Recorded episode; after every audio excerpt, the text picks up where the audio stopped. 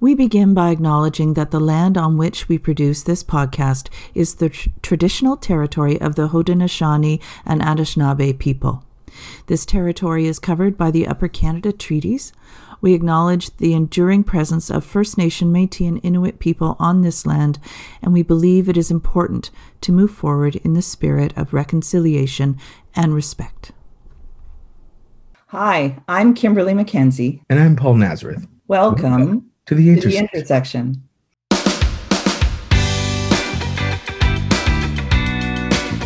Today it's just charity well-being consultant Claire Warner and I sharing an intimate conversation of survival, resilience, and how she built a life worth living. Claire helps organizations and individuals see the value of putting healthy culture at their core to improve motivation, performance, and get results. I hope this conversation helps you build a life where you are able to make your own well being a priority.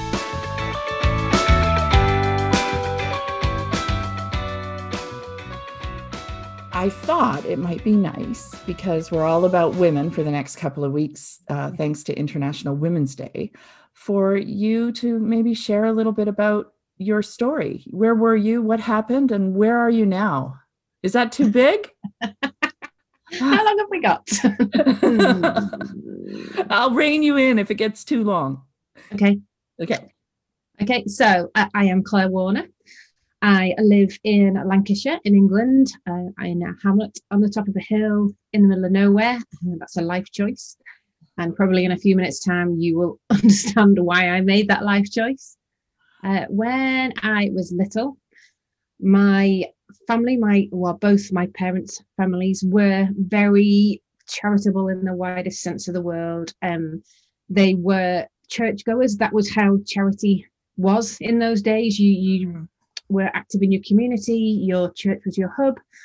Uh, to the extent where my dad's dad, my grandpa, was in fact the church vicar in his local town, uh, and my mum's dad, my granddad, was the church organist and I grew up in a do-gooding family, if you will. Uh, my dad, uh, when I was born, was our local vicar, uh, and oh, then went and as he the, says, you were the yeah. vicar's daughter, so no boyfriends for you.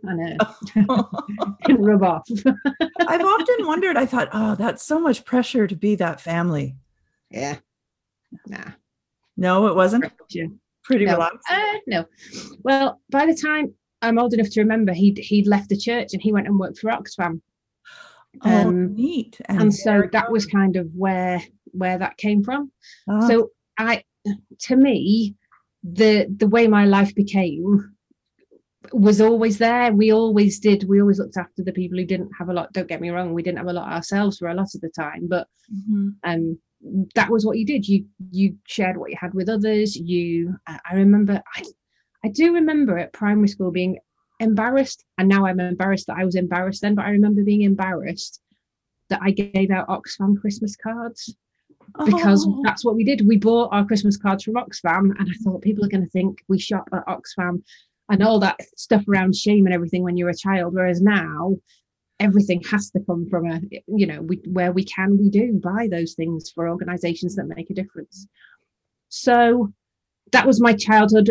I just grew up in a do-gooding family, um, but music was my bag, and I played the flute. I so was I. good. There's a load of of charity sector people who played the flute. Really? yeah. Um, it was so easy to, to carry. It was one of the instruments that was easy to carry. But so yeah. you went to music school. So you, you I went to Chetham's in Manchester. Yeah. Huh, a little bit more intensely than I did. Well, yeah, kind of. Maybe. Uh, but got there and decided I didn't want to be a musician, but didn't know what I did want to do. Uh-huh. I went and did a business studies degree because isn't that what everybody does when they don't know what they want to do? Yeah. Um, and in my final year, I saw a job advertised at the Hallé Orchestra in Manchester, which was kind of a busman's holiday because it wasn't being a musician, but it was working in an orchestra. And it didn't matter to me what that job was. I just wanted to work for them. And it just so happened that it was in their fundraising department. Um, there was no way I was ever going to get it. I didn't have any experience. I didn't have any anything. Um, but I had passion in bagloads and a life that was very centered around fundraising and around music. Mm-hmm. So I didn't get the job. Quite obviously, I didn't get the job. They wanted a sponsorship manager with experience, mm-hmm. and I didn't have any of it. But they created me a training role. They created a fundraising trainee role for me, oh, which nice. was just the most amazing start because I got paid to learn. I got paid to to learn how to be a fundraiser.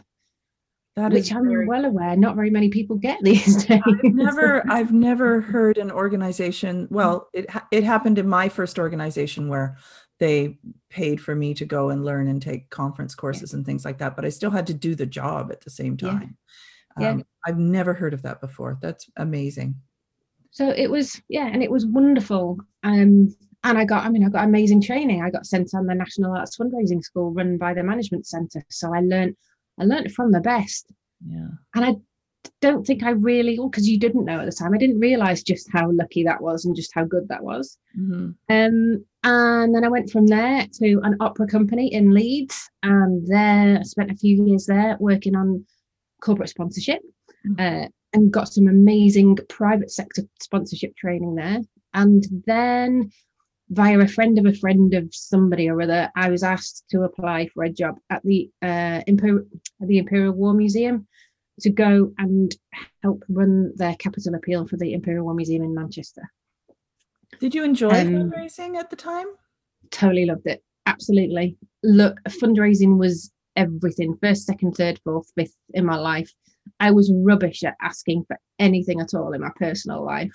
Uh. But go and look somebody in the whites of the eyes, having warmed them up, and then said, I'd really like a gift of hundred thousand pounds. Absolutely. I was properly in my zone then. Really, really loved it. Huh. Um, so yeah, went and did the capital appeal for the Imperial War Museum in Manchester, which was an amazing honour, an amazing, amazing experience. Um, but I got to the point where I had a biggish team and I wasn't getting to do any fundraising anymore. I was getting to manage and mm. attend meetings and and I wasn't doing the bit I really loved. I wasn't actually seeing any donors or that just wasn't happening. Um, mm-hmm. And so when the capital appeal came to an end and the museum opened, I said that I didn't want to continue. I was on a fixed term contract and I was given the opportunity to, to have that turned into the long. And I just said, I'm to, now, I'm to have a go. And so I took the plunge at age I don't know, 28-ish, 30-ish, decided to go freelance and go and just work on fundraising projects without any of the the management stuff. And the irony is the Imperial War Museum, again, luckily for me, gave us access to the most amazing management and leadership training. We had, we went to Roffey Park Institute in the south of England. We had two full, really intensive weeks of amazing, amazing training and coaching, which was absolutely phenomenal. I don't know, again, many organizations that do that, but I wasn't ready to hang up my fundraising spurs yet. I wanted to carry on doing the asking, not the managing of the people doing the asking. So. I went freelance and I went freelance for a number of years, but ended up keep getting in places where they said, could you just help us with this issue with the team? Could you just help us with this mm. issue? And and eventually I grew to love the managing bit as well. I don't know whether becoming a mum, becoming responsible for another whole other human being, and so needing to have that nurturing responsibility helped me grow to love the other side of it as well. Mm. Um, and then so I ended up in a number of instances going and working on projects where I was dealing with teams or helping teams do specific things rather than just asking for money it sounds like you were really loving that work. Oh yeah, absolutely. So what happened? I would. What happened? Okay, so in uh, what happened in 2016? So just short of five years ago from now, uh, I out of the blue, first person in my family, either side of my family, was diagnosed with breast cancer. Um, and while I was told we had found it early, I was also told that it was a really aggressive form of breast cancer and that I was going to need the, as the surgeon, well, as the specialist puts it, the whole kitchen sink throwing at it. Um, so within, I think within I saw my GP, I saw my doctor. A week later, I was seeing a specialist in a hospital, and a week after that, uh, I had my diagnosis. And two weeks after that, I was in in hospital having surgery to have the lump wow. removed. They didn't waste any time. How long? No. How old were your kids? Two and nine. Oh my goodness. Two and nine. Um, and and I think I took, I think I took about maybe six, possibly seven weeks cumulatively of maternity leave with both of them. So being off work, being not able to work for nine months was something totally alien to me. It's the first time I've not worked for nine months since starting work. It was very bizarre. Hmm. Um, so I had the surgery and then I started chemotherapy and the drugs because of the type of cancer it was I was on. There are no nice chemotherapy drugs, are there? But they're there to do a job.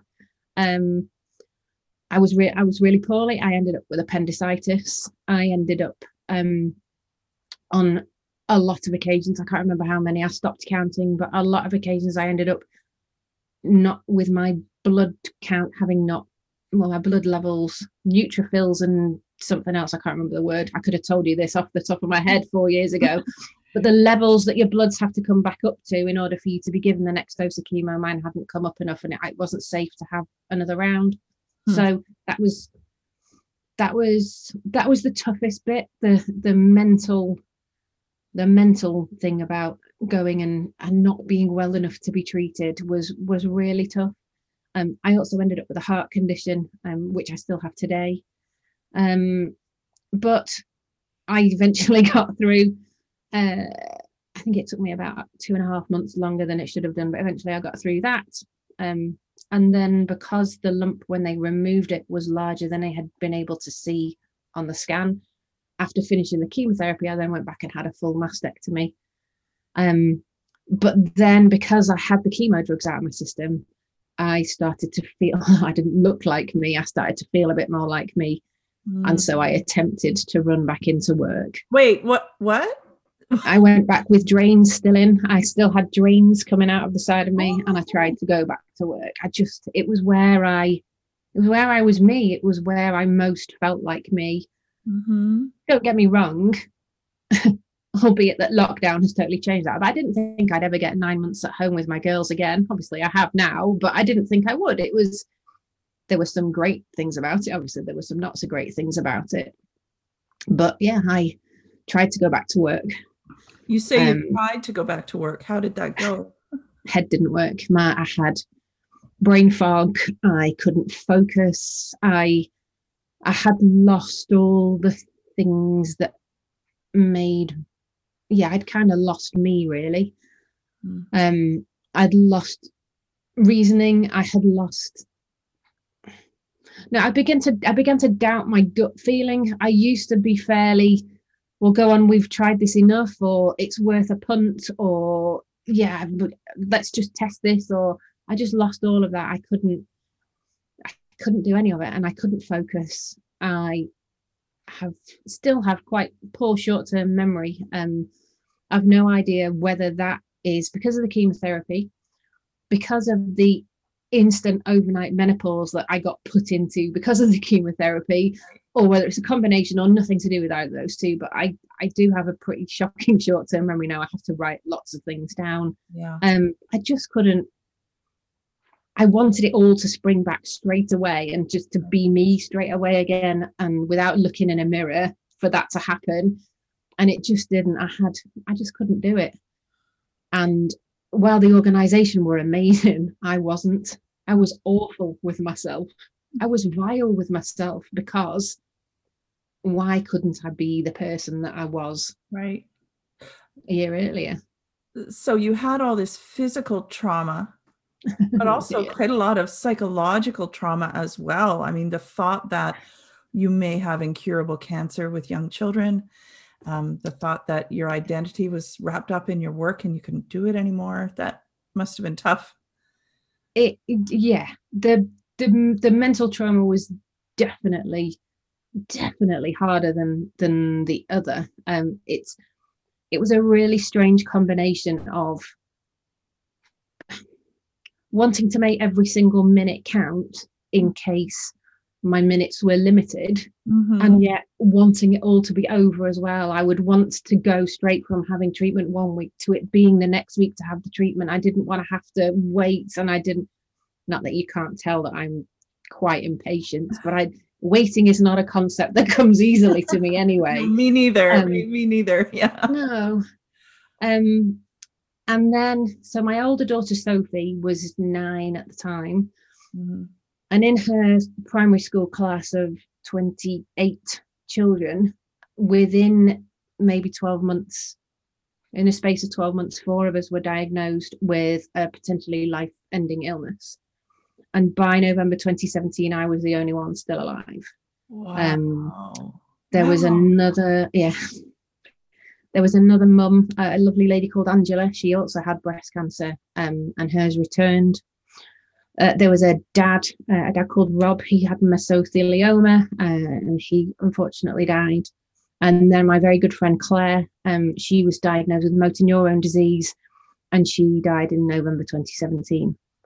That class um, must have just every child in that class must have been worried for their parents that year. Yeah, absolutely. Well, and and ongoing, and and how do you tell your children that the doctors are, are confident that they've cured mummies when all these other all these other parents are and their and their their parents you know their we took my my friend claire um her son seth and my sophie were were best friends through best boyfriend not not not boyfriend and girlfriend but best boy and girlfriend if you will going through primary school they're still really really close now um but i i then suffered obviously with this huge guilt, huge, huge guilt about why had I survived and they hadn't. Mm-hmm. And that kind of finished me off mentally and psychologically. That was the the final straw that literally just broke me. Mm-hmm. And I remember eventually going because then I felt guilty again about going back to the doctors and saying, "Well, look, I know you've got rid of my cancer, but now can you help me with this?" I just felt like I'd I'd had my bits. I had I don't like asking for help anyway, and they had done the cancer. Well, now can you? I needed a life that that was worth living. I was just I wasn't doing anything. It was horrible, and I, I did say that to them. I said, "You've cured me. You've given me a life, but yeah. I'm just not. What's the point? What's it. the point? Yeah, yeah. I can't. And they were amazing, absolutely amazing. Um, I saw a um, oncology psychologist um, and who who literally just piled everything up neatly with me and put it all back together and said this is this is what we do we just we we sort it all out and we put it back in and we we try and put it back together uh, count one good day as a good day and then count two good days as two good days and then we get to the point where you have more good days than you don't and yeah and yeah there's a point four years ago, I couldn't have told you this story because I just couldn't have said it. And then three years ago, I couldn't have told it you without crying my eyes out. And now I can. And now I just think, well, for the sake of those three people who aren't here, I just have got to sort my sorry ass out and do it for them because because otherwise I really, really have wasted that opportunity. And so I guess that's in the back of my mind a lot of the time. Mm that's uh, that's very powerful. Thank you for sharing that. that's kind of the the irony is that um because of this weird little world that we live in and that we operate in called the charitable sector mm-hmm. even when i was ill i still had the work stuff going around my head the thing about you know um prevention is better than cure and the earlier you can catch it the better and the only reason i found my breast cancer was because some lady i will never ever ever meet uh, posted a picture on facebook that got shared that i happened to see uh, and it showed you know a, a, dimple like a child has in their cheek uh, yeah. it showed that a really really subtle dimple in the side of this woman's breast mm-hmm. um and i didn't think i saw it and thought oh, that's not what i'd have thought of when i you know when you talk about dimpling that's, that's not what i thought it would look like mm-hmm. didn't think any more of it and then one day literally was pulling up my socks and saw this thing and thought oh my word that looks a bit like that woman so went back to facebook mm-hmm. facebook saved my life is not a strap line that i was comfortable living with but actually I went back and found the post Yeah. Went showed my husband. He went, "Does that look like that?" And he went, "He does a little bit, yeah." Oh, so well, I love seeing your breast on Facebook every oh, year. Well, yeah. So I then went and shared my yeah. picture saying, well, and then I run into the mirror and go, okay, wait, am I dimpled? Yeah. Mm-hmm. How are my breasts yeah. doing? You know, it it's important. It's so and it's important. it's everywhere. I remember Sophie coming home from school and telling me that she'd showed she'd showed everybody in show and tell. It was like, no. my my boss at work and and it you know 76,000 people shared the Facebook post. Wow. It was in newspapers. It was it was yeah, it's I have a it's now an X left breast, but it's fairly famous all in its Xness. So lots of memories of that left out in the world. but what what I think is so fascinating about your story, and every every everybody we know has a story of resilience and comeback. Most people, right? And sharing your story will help someone else come back, right? And yeah. now you seem to live a really purpose driven life, completely different from your other one. How did you, what was that? What was that transition like for you? I think I don't think I had realized until I couldn't do it just how important being part of that process of making a difference was. I thought it was, I, th- I thought it was the love of the chase. I thought it was a bit of the challenge. Mm. Um, one of the things, you know, had we been having this conversation seven years ago, one of the best ways to tell me to get me to do something is to tell me that you don't think I can do it because I I love proving people wrong. Oh, doesn't there's, the there's sector, a very big child still in me. the sector loves people like that, don't they? Yeah. Um, but I found that I just couldn't do it. I, I I couldn't do what I had always loved doing. I now still have this massive fear of being asked to raise money for people. I just I can't. It's and I know it's something I need to work through, but I have a huge big psychological block around well, what if I take something on and I let them down again? What if I get ill again and I can't finish it? What if I what if I can't do it? What if I I have to try to see hmm. if I can? And at the moment, I, I still I'm not at that point. Hmm. But well, I also don't, you don't sorry, to. you don't have to. No, because uh, yeah. you're you've moved into a completely different space where you're helping yeah. so many other people um, live. But that was the thing was that I decided I can't I can't do nothing. Yeah. I tried domestic goddess. I was absolutely abysmal at it. And that won't come as any surprise to anybody who knows me. Um I can't I love being part of a sector that wants to see change for people. I love being part of that story. Mm-hmm. Um but I had to find a new way of doing it. And right. and I guess my own self-realization around I can't do this anymore in this format. So what can I do? Then led me to start looking at well, what happens to other people who've been like this? What's happened to other people who have either burnt out or or whatever it is that says there's just something that happens that says just you know just for this time mm-hmm. being I can't do this. Mm-hmm. Mm-hmm. And what I found was we're not very good at looking after those people. Those people tend to have burnt out and left. They've gone somewhere else. They've they've taken a totally different path in life and are choosing to find their purpose by volunteering or by something else but they're not and and that i couldn't that didn't sit right with me. I didn't want to give up on it. So i went looking at well what would make a difference for people? Right. Hey. brilliant. It's brilliant. So, what, so, so what so you're, you're sorry go ahead. No so what i was saying was there are so many people who well, it's kind of not too late, but who have already left or who have already been through burnout and who, you know, they've been burnt by it. Um, so it's what what can I do for those people, but also what what can I do to help stop people from getting to that point in the first place? Yeah. What can I do for individuals to say, do you know what, there is another way? And the irony of me teaching people about life balance is well, not lost. Okay, so that's not lost. I, that is the question that I interrupted you with earlier. Is um, do you think that work life balance is achievable? Okay, so uh, controversially, uh, I don't believe in work life balance, because I think the actual terminology suggests that work has equal weighting to the whole of the rest of your life. Mm-hmm. Um, I think that your your life should be balanced, and for me, that means a huge part of it is always going to be work, but it also means that that's on my terms, and that at the point of which I go, do you know what? I've I've tipped a bit too far on the work balance this week or today or whenever.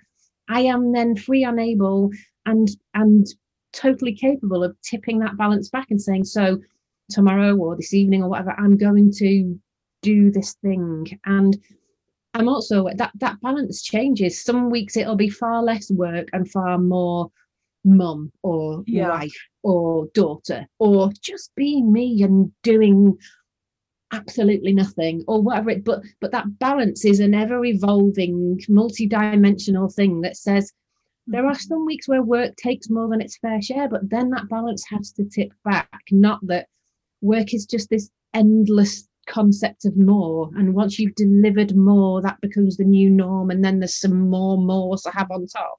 And unfortunately, I, I listened. I listened that, to your. I listened to your podcast where you talked about it being like a. What's that thing? That toy. Yeah, there's a kid's toy and it's a you have to balance on it. There's a ball on the bottom and a platform on the top, and you have to I can't remember what it's called, but you have to balance. And so there'll be some days where you you you're bent in a totally different shape than other days, but that that balance is is different. I mean, look at what the last 12 months have taught us about balance. None of us knows where yeah. home we're is all, and where work is and where yeah. any of these things are. There's yeah. no way that I thought you would ever catch me saying, I achieve my balance in life by going to the tip and having a McDonald's drive through. But I get out of the house and someone else cooks me a meal. It's ridiculous. so for for any North American listeners, the yeah. is the local dump. The dump, yeah. So um, yeah, so taking our rubbish to the dump uh, gets me out of the house, and going through a McDonald's drive-through means someone else has cooked me a meal. Yeah. Yay. Your yeah. life balance. yeah. Right. So I guess it changes how we measure that, right? Yeah. I um we've talked about when I was restructuring my life and this book designing your life get, asked me to go through an exercise of the four four quadrants love play work and health and because i am on my husband 2.0 the love was off the charts it was beautiful um, we play and we go to theater and we do dancing so that was check but my health wasn't great and my work wasn't great yeah. and you you have you take it even further um, to this these circles of wellness mm-hmm. Okay, so so they're not my circles. I'll be honest. Uh, they are.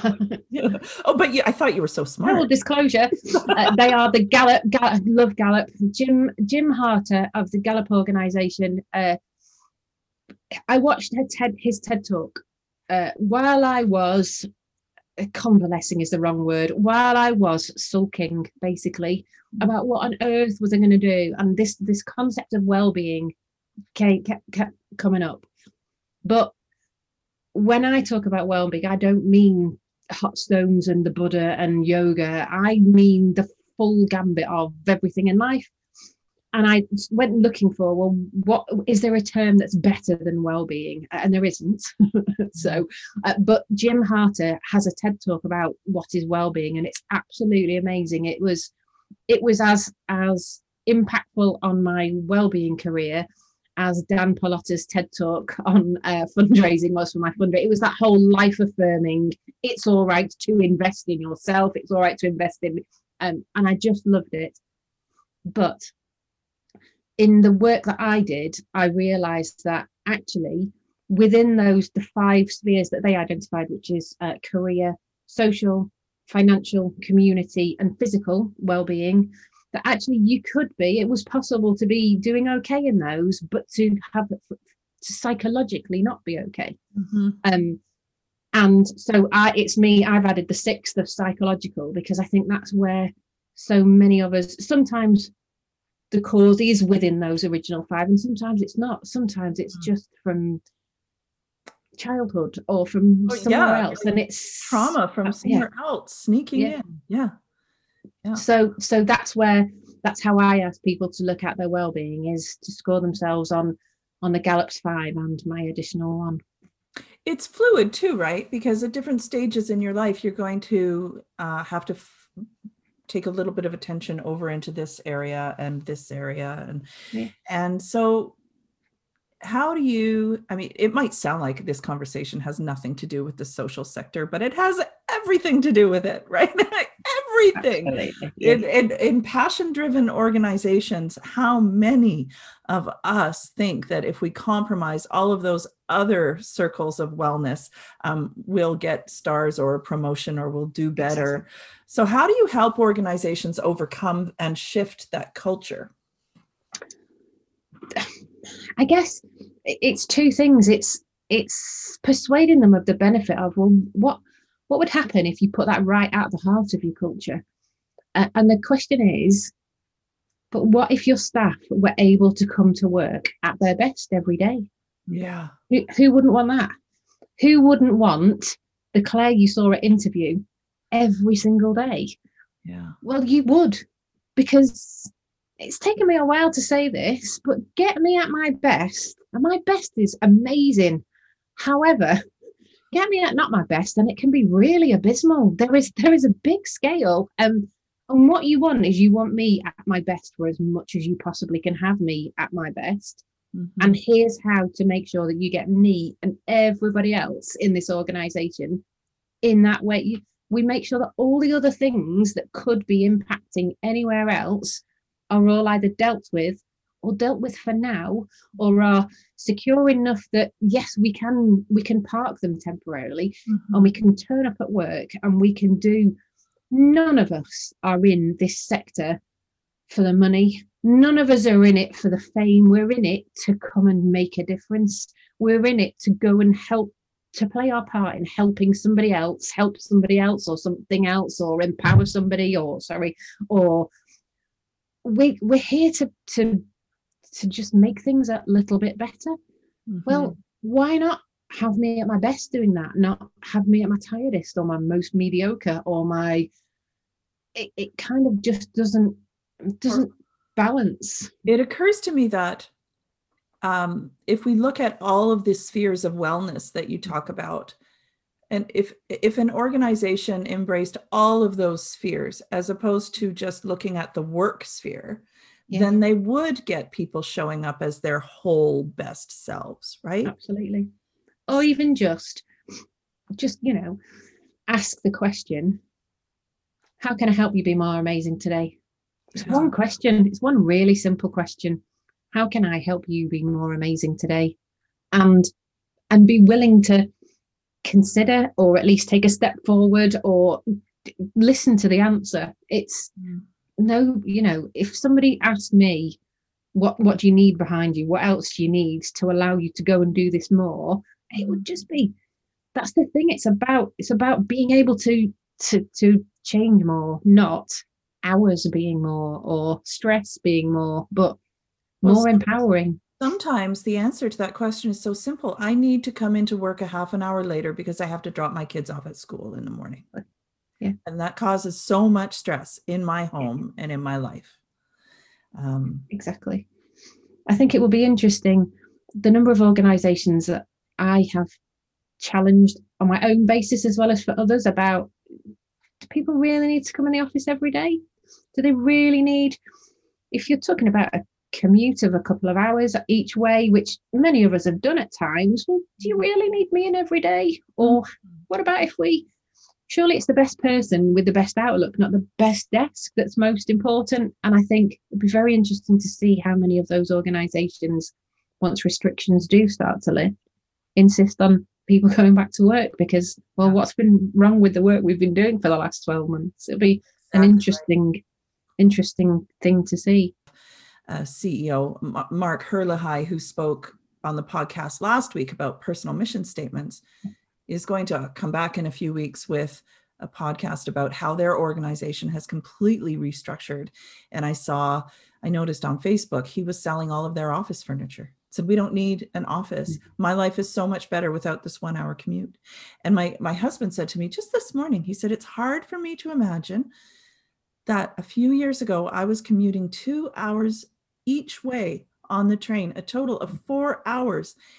And I think, why did I ever do that? But I had to do that to get to where I am now. I mean, these things, sometimes you need to go through those things, but the way that you help organizations see that and and your point about what if your staff were on top of their game every single day what could you you know just imagine what you could do is incredible but also the personal courses that you have these yeah. online courses um, for for me the, um, the you call it what is it change the stories yeah yeah yeah so, i think so one of the things around that whole sixth sphere the psychological sphere is we and this is possibly I could be totally talking out of turn. It tends to be more women than men. I'm not saying men don't have it, but it tends to be more women that than men. my experience. I think there's some, there's probably some social science behind that, but yeah. let's just go with our gut but, and our experience. But you know, imposter syndrome and the guilt complex, and uh,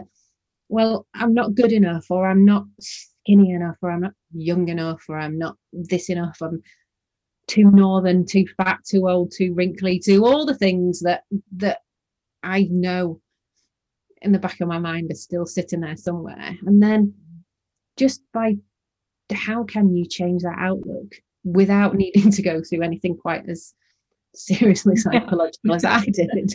Um, you know, but but what well what happens if you put yourself out there? I had never I'd never presented at a conference when I was a fundraiser. I've never, never done any of these things. And I just decided, well, what's the worst that can happen? The worst that can happen is you could be a bit crap at it or very crap at it. But actually, because I've done the research, I did a big, big piece of research myself. I love learning, I love going and finding out more about this.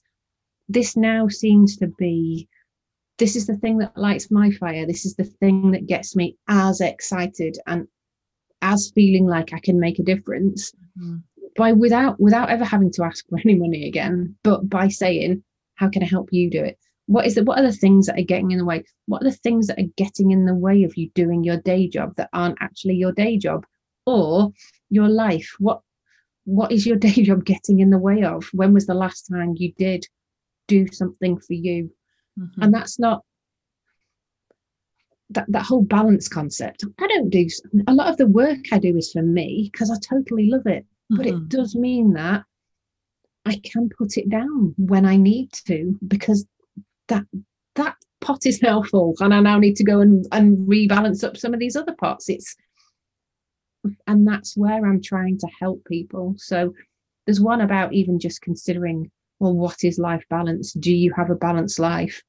what might a balanced life look like to you so and how could you then move from where you are in imbalance to to what could be more balanced mm-hmm. and then yeah this this latest one around well, changing changing those stories we tell ourselves that tell you mm-hmm. i can't go on that i'm not good enough for that or i'm not as good as them or i'm not as wise as them or not as experienced as them or nobody be interested in me those those stories that that when you actually say them out loud you feel a bit silly saying, but when they're in your own mind, yeah. they're more powerful than anything else out there, than anybody else telling you anything.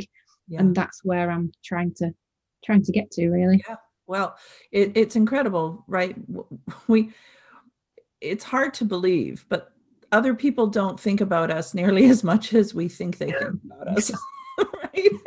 Yeah. and and sometimes those things that we tell ourselves in the head, in our heads, we would never say out loud to somebody we love ever no no no and and so uh, we overplay so many things we we inherently hear a bad thing and hold on to it but don't hold on to the good things mm-hmm. so somebody can can tell you how amazing you look or how amazing a piece of work you did is or how great you made them feel mm-hmm. uh, but the bad stuff sticks longer the bad stuff's yeah. harder to get rid of ask um, anybody ask anyone who's received a session evaluation from a conference session and there's like that one person that shouldn't have been in there. Absolutely. Yeah. Absolutely. Yeah. And and and i think it's ironic because to me a lot of the work that I do with organizations is actually around great management. It's about, well, the, the, the root of a number of these problems is is just the management skill isn't there or there's not just quite that level of expertise mm-hmm. and the mm-hmm. giving and receiving of really useful feedback mm. is one of the most powerful things you can do but the idea is to to get to it before it gets to be awful feedback to get to it where it's before it's and to deliver it in a way that isn't just is taken in the spirit it's intended but is also is delivered in the spirit it's intended and is de- is delivered helpfully not not as a squashing exercise coming yeah coming at it with good intentions i mean as as a consultant um, when people come and they want their fundraising fixed the mm. problem isn't the fundraising. The problem is always cultural. It's always upstream. It's always leadership. Yeah. And um, trying trying to to go upstream and fix those problems is then then you can have a successful absolutely. revenue generation program. Yeah. So absolutely, yeah. Cool. So that's what you do. So and that's what I do. seem to love it. You seem I to love it. I totally love it. Yeah. as of next week, it's all I do because our schools are going back. So I don't have to homeschool anymore. oh, we're all just so... a little bit exciting for me. Well, then maybe you'll come back here and we can think of other ways to radically collaborate on something. I would love that. Absolutely. Well, and also I have the intention to physically actually get there as well as on Zoom. Oh, good. Really? That's my aim. I want to, yeah, never been to North America. Want to go. Oh, well, you must come. You yeah. must come. We'll go with some girlfriends on some hikes and see Canada. Yeah. When the world opens up again, that's something to look forward to. When we're allowed to. Yeah. Yeah. Yeah. Thank you for being here today. Thank you for inviting me. Claire, thank you so much for sharing your incredible story. Um, folks, you can learn more about Claire's work on her website, clairewarner.com, or join her Charity Wellbeing Hub on Facebook. You won't regret it. And of course, we'd love you to subscribe, share, and participate in the conversations at intersectionhub.ca. Thank you for sharing some of your day with us. Paul will be back soon. And until then, see you next time.